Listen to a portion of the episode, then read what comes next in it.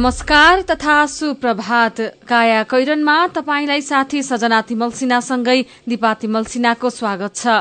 काया कैरन उज्यालो रेडियो नेटवर्कसँगै उज्यालो अनलाइन र मोबाइल एप्लिकेशनबाट एकसाथ प्रसारण भइरहेको छ।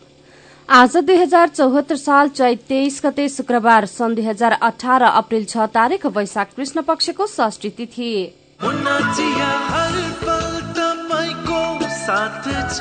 काया कैरनका साथमा मुना चिया हर उत्सव हर मौसममा मुना चिया काया कैरन शुरू गरौं मुख्य मुख्य खबरका शीर्षकहरूबाट। आजदेखि प्रधानमन्त्री ओलीको भारत भ्रमण शुरू हुँदै भ्रमण निर्देशिका विपरीत नेपालको तर्फबाट दोस्रो राजकीय त्रिवी शिक्षण अस्पतालमा कलेजो प्रत्यारोपण हुँदै अब रेबिज विरूद्धको सुई चौबिसै घण्टा निशुल्क सरकार अडानमा कायम रहेपछि यातायात व्यवसायी झुक्न बाध्य तर ट्याक्सीको एकाधिकारमा सरकारकै संरक्षण। टर्कीको एक विश्वविद्यालयमा गोलाबारी शिक्षा संकायका सहायक दिनसहित चारजनाको ज्यान गयो। र three star club Birat gold cup फुटबलको सेमी फाइनलमा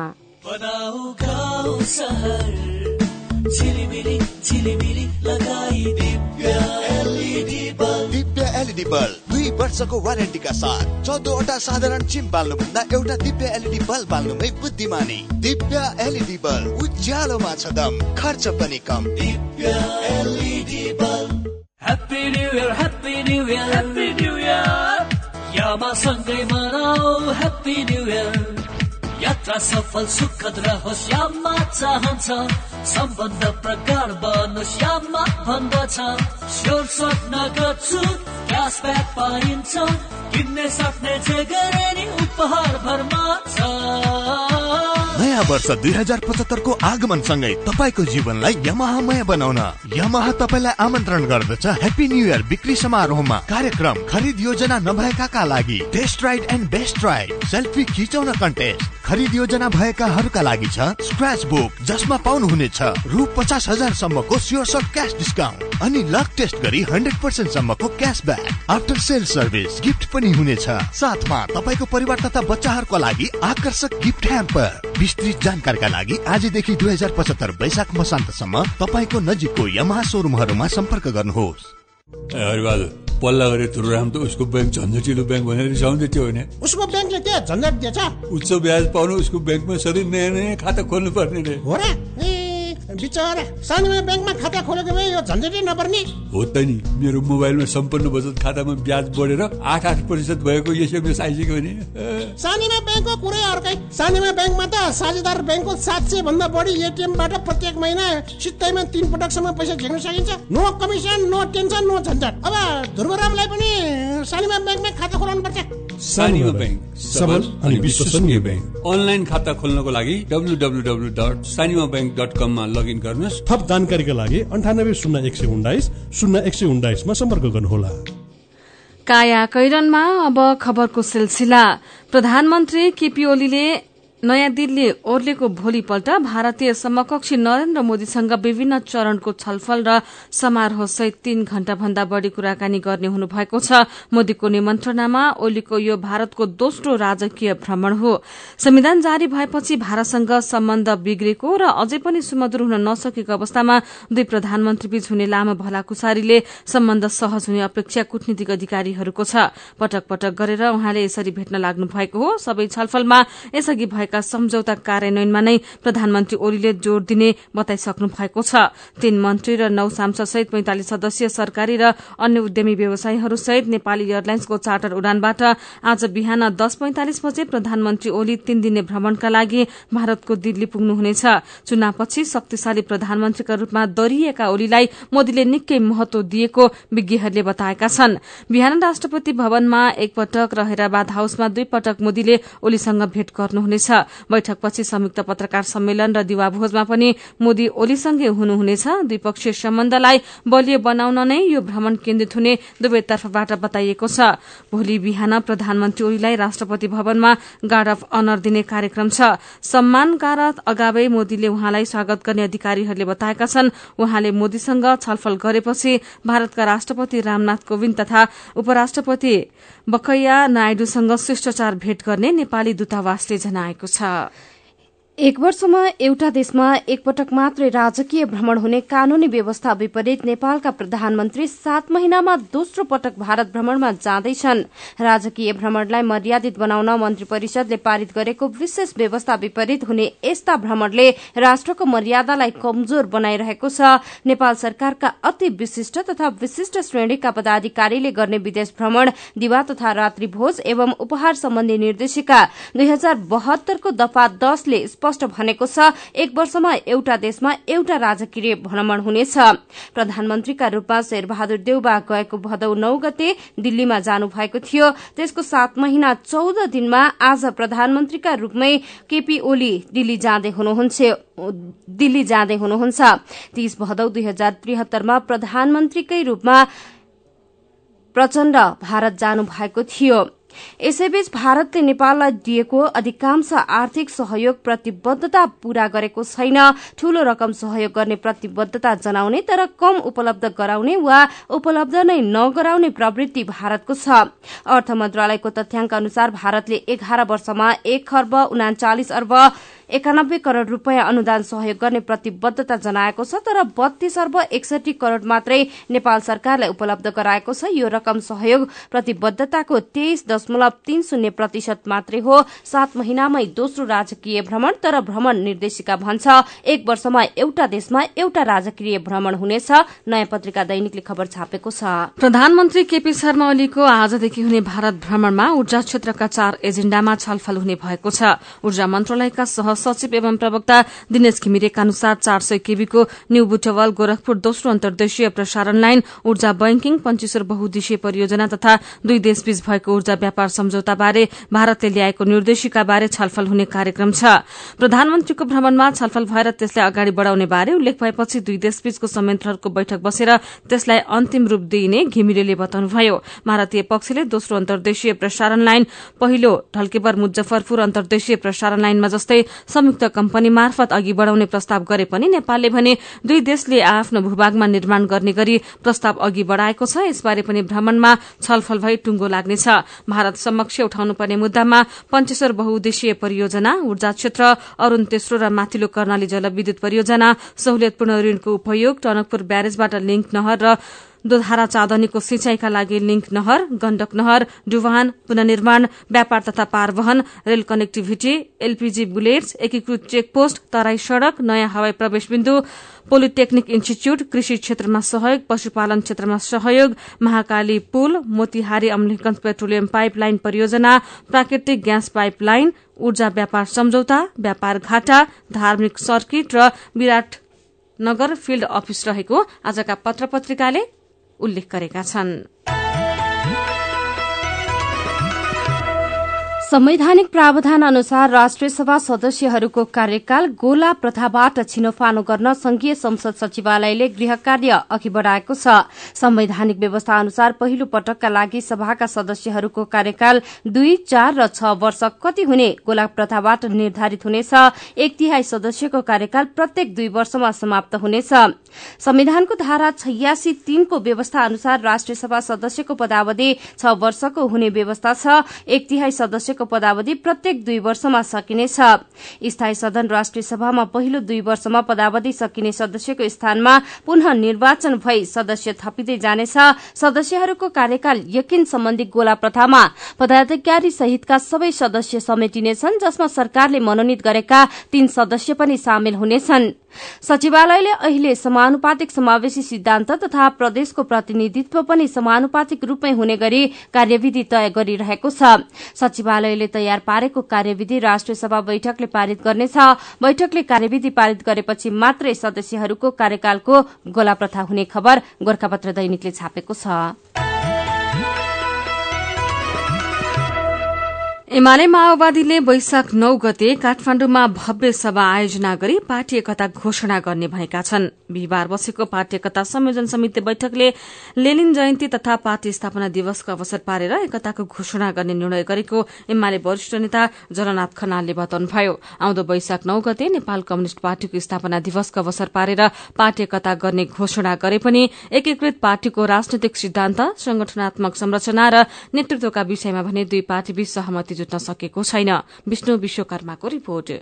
पार्टी एकता संयोजन समितिको बैठकले नौ गते अप्रिल बाइस नेपाल कम्युनिस्ट पार्टीको पार्टी स्थापना दिवसकै दिन पारेर पार्टी एकता गर्नु उपयुक्त हुन्छ भन्ने सुझावलाई पार्टी एकता संयोजन समितिले सकारात्मक रूपमा लिएको छ र त्यसलाई अगाडि बढाउनका निम्ति दुवै पार्टीले आफ्नो ढंगले तयारी गर्दै गर्ने भनेर सहमति बनेको छ। त्यसकारणले गर्दाखेरि म विश्वस्त छु कि नौ गते वैशाख अप्रिल बाइसका दिन नेपाललाई गुणात्मक रूपले नयाँ ठाउँमा पुर्याउने गरी हामीले चाहिँ एकीकृत पार्टीको घोषणा गर्नेछौँ। पार्टी एकता संयोजन समितिले पार्टी एकता गर्ने निर्णयका विषयमा जानकारी दिँदै समितिका सदस्य तथा माओवादी केन्द्रका नेता नारायण काजी श्रेष्ठ उहाँले भने जस्तै एकीकृत पार्टीको विधान संगठनात्मक संरचना र नेतृत्वका विषयमा सहमति नजुटे पनि पार्टी एकीकरण वैशाख नौमै गर्ने भनेर दुवै पार्टीका शीर्ष नेताले मिति तोकिसकेका छन्।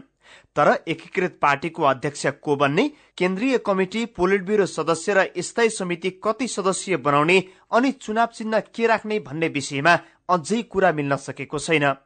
यसैका लागि गठित दुईवटा कार्यदलले आफ्ना प्रतिवेदन बुझाए पनि यी विषय भने नेतृत्वले नै टुङ्ग्याओस् भनेर छाडिदिएको छ। एकता संयोजन समितिका सदस्य तथा माओवादी नेता श्रेष्ठ भने यी ठूला विषय नभएकाले प्रधानमन्त्री केपी शर्मा ओली भारत भ्रमणबाट फर्के लगतै टुङ्गाइने दावी गर्नुहुन्छ। चुनाव चिन्हको बारेमा लिडरसिपले टुङ्ग्याओस् भनेको छ। त्यो कुनै ठुलो कुरा होइन। अब अर्को कुरा चाहिँ अब हामीले केन्द्रीय समिति पोलिट ब्युरो स्थायी समितिको संख्या कति हुन्छ भनेर विधानमा प्रस्तावित गरेका छौँ त्यसलाई हामी टुङ्गो लगाउँछौँ। त्यो निर्माण गर्दाखेरि कसरी प्रतिनिधित्व गर्ने भन्ने बारेमा छलफल हामी गर्छौँ। त्यो मतभेद भएर ठुलै मतभेदको रूपमा चाहिँ विकास भएर अनि टुङ्गो लगाउन नसकेर ल्या होइन। यो बारेमा चाहिँ लिडरसिप हाई लेभल लिडरसिपले नै छलफल गर्नु उपयुक्त हुन्छ भनेर भने हो अब त टुङ्ग्याउँदाखेरि त गर्नै पर्यो। एकताका लागि माओवादी र एमाले बीच एकीकृत पार्टीको राजनीतिक सिद्धान्त अर्थात विधान कस्तो बनाउने भन्नेमा पनि विवाद छ।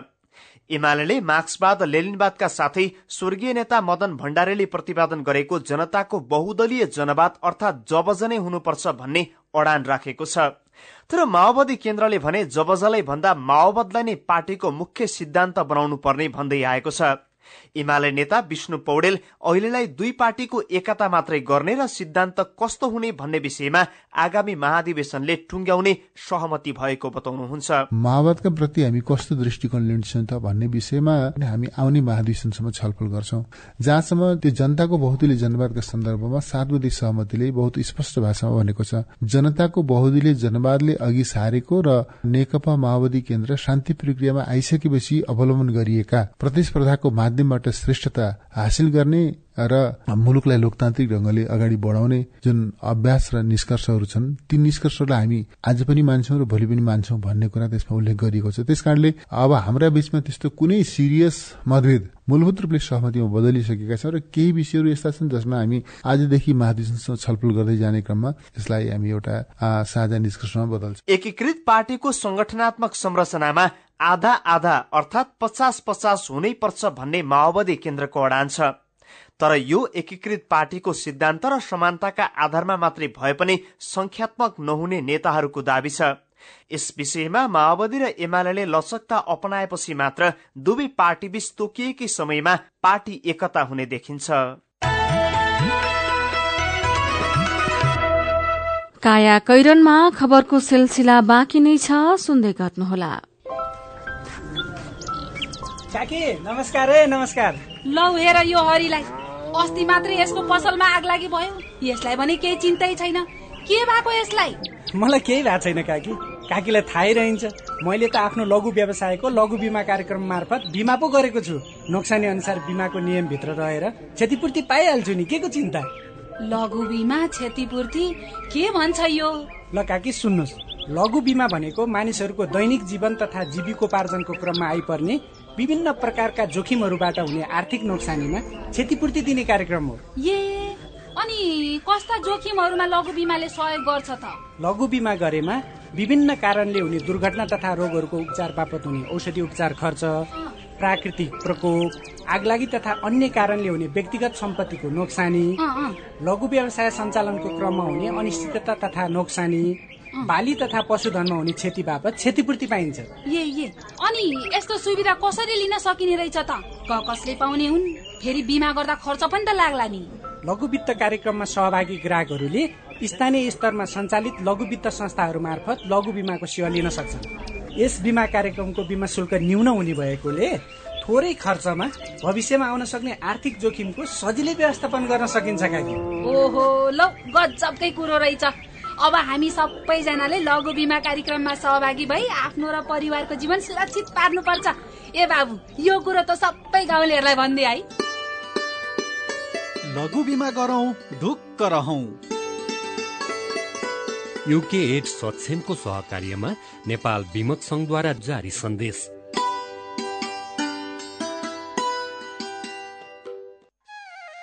ए मास्टर साहब टाढै? स्वास्थ्य चौकीसम्म हिँडेको काका। ज्यानलाई सन्चो छैन कि कसो? होइन काका आज त्यहाँ स्वास्थ्य चौकी मार्फत निशुल्क प्राप्त हुने सत्तरी प्रकारका औषधि सहज रूपमा उपलब्ध गराउने विषयको बैठक छ त्यही भएर जान लाग्यो। ओहो मैले त भुसुकै बिर्सेछु। म पनि सरसँगै जान्छु। हरिहर काका तपाईँ पनि हिँड्नुहोस्। आ सरिता नानी म त नजाउँ होला।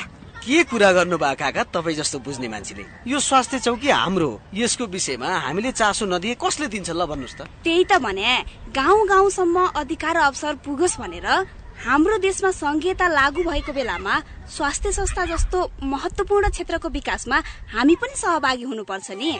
सबैका लागि स्वास्थ्य। सत्तरौं विश्व स्वास्थ्य दिवसको सन्दर्भमा विश्व स्वास्थ्य संगठन नेपालद्वारा जनहितमा जारी सन्देश। उच्च गुणस्तर भएको जापानी प्रविधिबाट उत्पादित नेपाल गुणस्तर चिन्ह प्राप्त गैडा छाप सिमेन्ट। नियमित तथा सहजै उपलब्ध हुने डेट अफ प्याकेजिङ उल्लेख भएको। सुरक्षित घर तथा भवन निर्माणमा गैडा छाप सिमेन्ट।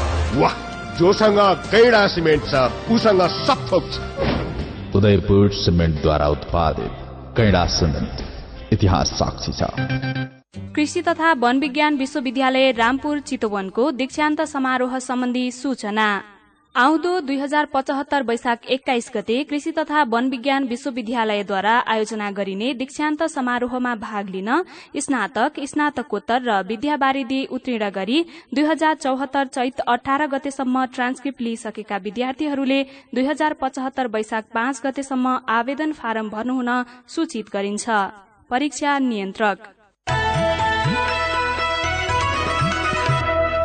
उज्यालो रेडियो नेटवर्कसँगै उज्यालो अनलाइन र मोबाइल एप्लिकेशनमा प्रसारण भइरहेको काया कैरनमा तपाईंलाई फेरि स्वागत छ। काया कैरनमा यतिन्जेल हामीले आजदेखि प्रधानमन्त्री ओलीको भारत भ्रमण शुरू हुँदै भ्रमण निर्देशिका विपरीत नेपालको तर्फबाट दोस्रो राजकीय भ्रमण त्रिवी शिक्षण अस्पतालमा कलेज प्रत्यारोपण हुँदै लगायतका खबर प्रस्तुत गर्यौं। त्रिवी शिक्षण अस्पताल कलेजो प्रत्यारोपणको अन्तिम तयारीमा पुगेको छ जेठ दोस्रो हप्ताभित्र कम्तीमा एकजना बिरामीमा प्रत्यारोपण गर्ने गरी तयारी भइरहेको छ। अस्पतालका प्रशासक मान बहादुर भट्टले भन्नुभयो कलेजो प्रत्यारोपण गर्न जतिसक्दो छिटो तयारीमा जुटिरहेको प्रत्यारोपणको नेतृत्व गरिरहेका कलेजो तथा पेन्क्रिया सर्जन प्राध्यापक डाक्टर रमेश सिंह भण्डारीले बताउनुभयो स्वास्थ्य मन्त्रालयमा केही काम बाँकी छन् त्यो पूरा हुने क्रममा छ उहाँले भन्नुभयो। प्रत्यारोपणमा आवश्यक सामग्री तयारी अवस्थामा रहेको चार सयको आईसीयू चिकित्सक समूह चिकित्सकलाई तालिम लगायतका काम पूरा भइसकेको डाक्टर भण्डारीले जानकारी दिनुभयो। कलेजो प्रत्यारोपणकै लागि एक चिकित्सकले भारतको मेदान्त अस्पतालबाट तालिम लिइसकेका छन्। अब नर्सहरूले पनि तालिम लिँदैछन् उहाँले भन्नुभयो। बिरामीको कलेजोले काम गर्न छाडेपछि दोस्रो व्यक्तिको आधा कलेजो झिकेर राख्ने विधि हो कलेजो प्रत्यारोपण। कलेजो प्रत्यारोपण दुई तरिकाबाट गर्न सकिन्छ। मस्तिष्क मृत्यु भएका तर शरीरको मृत्यु नभएका व्यक्तिबाट कलेजोको आधा भाग निकालेर बिरामीलाई प्रत्यारोपण गर्न सकिन्छ। यस्तै जीवित व्यक्तिको आधा कलेजो शल्यक्रियाका माध्यमबाट निकालेर बिरामीमा प्रत्यारोपण गर्न सकिन्छ। यसैबीच कुकुर वा अन्य जनावरको टोकाएपछि लगाइने रेबिज विरूद्धको खोप एन्टी रेबिज भ्याक्सिन चौविसै घण्टा उपलब्ध हुने भएको छ। सरकारी कार्यालय खुल्ने दिन ओपीडी समयभित्र मात्रै निशुल्क पाइने खोप अन्य समयमा खोप आवश्यक पर्दा किन्नुपर्ने बाध्यता थियो। स्वास्थ्य सेवा विभागले अस्ति नीतिगत निर्णय गरेर कार्यान्वयनका लागि अस्पताललाई पत्राचार गरेको छ। सार्वजनिक यातायातको सिन्डिकेट विरूद्ध आक्रामक देखिएको सरकारले नै ट्याक्सीमा भने सीमित व्यवसायको एकाधिकारलाई संरक्षण गरिरहेको पाइएको छ। पुराना ट्याक्सी विस्थापित गरी खुल्ला रूपमा नयाँ ट्याक्सी दर्ता गर्ने वातावरण नबनाई सरकारले एकाधिकारको संरक्षण गरेको पाइएको हो। बीस वर्ष पुराना ट्याक्सीको दर्ता खारेज गरी नयाँ भित्राउन सरकारले बाधक देखिने गरेको छ। यातायात अधिकारी कर्मी रामबहादुर थापा व्यवसायको दबावमा सरकारले ट्याक्सीमा अघोषित एकाधिकार लाद्दै आएको दावी गर्नुहुन्छ।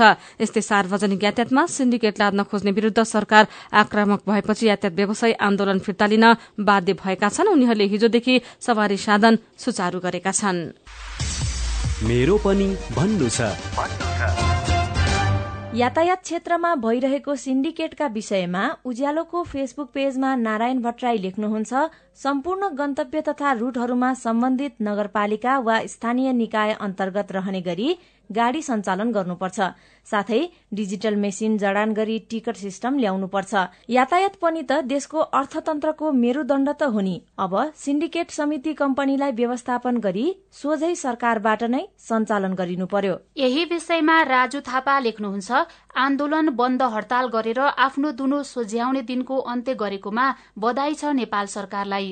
अब यातायात मात्र होइन हरेक क्षेत्रमा हुने आन्दोलनमा यस्तै किसिमको कदम चालियोस्। प्रधानमन्त्री आज भारत भ्रमणमा जान लागेको विषयमा जनक जोशीको सुझाव छ। अब नेपाली रूपैयाँ भारतमा साट्ने व्यवस्था हुनुपर्छ। ओलीज्यू यो कुरा तपाईँले भारतीय प्रधानमन्त्री नरेन्द्र मोदीसँग राख्नु पर्यो जसले गर्दा देशको अर्थतन्त्र मजबुत हुन सहयोग पुग्छ कि? अनि छ महिनाभित्र नेपालमै रेल चल्छ त्यो पनि भारतको होइन नेपालकै भनेर भौतिक पूर्वाधार तथा यातायात मन्त्री रघुवीर महासेठको भाषणका बारे प्रकाश अधिकारी व्यङ्ग्य गर्नुहुन्छ। हाम्रो देशमा सबै हास्य कलाकार बन्न थालेछन्। हुँदा हुँदा महाशेठज्यू समेत हास्य कलाकार बन्नुभएछ। जोक सुनेरै हैरान हुने भइयो विचारका लागि तपाईँलाई धन्यवाद। मेरो पनि भन्नु छ। मेरो पनि भन्नु छ प्रस्तुत गर्दै हुनुहुन्थ्यो साथीहरू सुधाता खत्री र जानुका दुवारी तपाईँ अहिले सुन्दै हुनुहुन्छ काया कैरन। हामीसँग खबरको सिलसिलासँगै कार्टुन पनि बाँकी नै छ। सुन्दै गर्नुहोला। मेरा छोराछोरीको सपना अन्तर्राष्ट्रिय स्तरको उच्च शिक्षा। म पनि यस्तै चाहन्छु। मलाई विश्वास छ हाम्रो सपना र चाहनालाई पूरा गर्छ। नेपाल जापान सेवा सेन्टरले। हजुर उच्च शिक्षाको लागि जापानको जुनसुकै सिटीमा अध्ययन गर्न र जापानिज भाषा सिक्नको लागि हामी तपाईँको साथमा छौ। सम्पर्क नेपाल जापान सेवा centre Nagpokhari Kathmandu phone number चौवालिस अठाइस दुई सय बयालिस चौवालिस अठाइस दुई सय बयालिस। Come once you will certainly be benefit. नेपालकै ठुलो आँखा अस्पतालको सञ्जाल भएको दृष्टि आई केयर सिस्टमद्वारा सञ्चालित अत्याधुनिक प्रविधि सहित अन्तर्राष्ट्रिय स्तरको आँखा अस्पताल अब काठमाडौँको कलङ्कीमा। हाम्रा सेवाहरू बिना इन्जेक्सन मोतीबिन्दुको शल्यक्रिया जलबिन्दु र पर्दाको शल्यक्रिया भिटिएस प्रविधिबाट अल्छी आँखाको उपचारको साथै सम्पूर्ण आँखाको परीक्षणका लागि दृष्टि आँखा केन्द्र शिवचटार कलङ्की। फोन नम्बर शून्य एक चालिस बत्तीस नौ सय एकसठी र बैसठी वेबसाइट दृष्टि आई डट ओआरजी अन्य शाखाहरू विश्व ज्योतिमल जमल चावल मेडिकेयर सँगै तथा बिर्ता मोड र बिरगंजमा पनि दृष्टि आँखा केन्द्र। सबैका लागि दृष्टि सबैका लागि दृष्टि। ओहो महेशजी। हिजोको कार्यक्रममा तपाईँले धारा प्रवाहका साथ बोल्नु भएको देखेर म त छक्कै परे। हिजो आज त हेर्दा पनि एकदमै प्रोफेसनल र आत्मविश्वासी देखिनुहुन्छ। यो सबै परिवर्तन त निपमा पब्लिक स्पिकिङ तालिम लिएपछि भएको हो नि। हजुर वाक शक्ति व्यक्तित्व तथा क्षमता विकास गरी विभिन्न क्षेत्रमा सफल हुनका लागि एकदमै उपयोगी पब्लिक स्पिकिङ तालिममा सहभागी हौ। सम्पर्क? नेपाल अन्टरप्रेनरसिप एजुकेसन फाउन्डेसन निफ बाग बजार काठमाडौँ। फोन नम्बर बयालिस अडतिस पाँच सय पैतालिस four two three eight five four five Everest bank रहेको बिल्डिङको थर्ड फ्लोर साथै एसई दिएका विद्यार्थीहरूका लागि विशेष कोर्सको व्यवस्था छ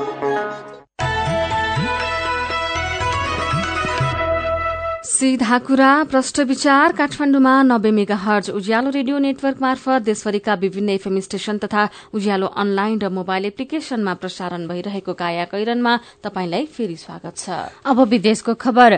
टर्कीको एउटा विश्वविद्यालयमा गोलाबारी हुँदा चारजना कर्मचारीको ज्यान गएको छ। तीनजना घाइते भएका छन्। उत्तर पश्चिमी टर्कीको ओस्मान गाजी विश्वविद्यालयमा भएको गोलाबारीमा उप गोलाबारीमा परि शिक्षा संकायका सहायक डिन सचिव र दुईजना प्राध्यापकको ज्यान गएको बीबीसीले जनाएको छ टर्की प्रहरीले आक्रमणकारीलाई पक्राउ गरेको छ। आक्रमणको कारण भने अहिलेसम्म खुलेको छैन। अब खेल खबर मनाङ मर्साङ्गीलाई दुई एकले हराउँदै three star club Birat gold cup फुटबलको सेमी फाइनलमा प्रवेश गरेको छ। विशाल राईले खेलको उन्नाइसौं मिनटमा गोल गरे पनि मनाङलाई जिताउन सकेनन्। प्रतियोगिताको पहिलो सेमी फाइनलमा आज झापा एघार र नेपाल आर्मी खेल्दैछन्। खेल बेलुकी छ बजेपछि विराटनगरको शहीद रंगशालामा हुनेछ। यसैबीच लगातार चौथो हार सामना गरेको रूपन्देही च्यालेन्जर्स दोस्रो धनगढ़ी प्रिमियर लीग क्रिकेट डीपीएलबाट बाहिरिएको छ। लीग चरणको चौथो खेलमा रूपन्देही महेन्द्रनगर युनाइटेडबाट चार विकेटले पराजित भएपछि समूह चरणबाट बाहिरिएको हो। यस्तै दोस्रो जित निकालेको महेन्द्रनगरले प्ले अफ स्थान बनाएको छ। महेन्द्रनगरले तीन खेलबाट चार अङ्क जोडेको छ।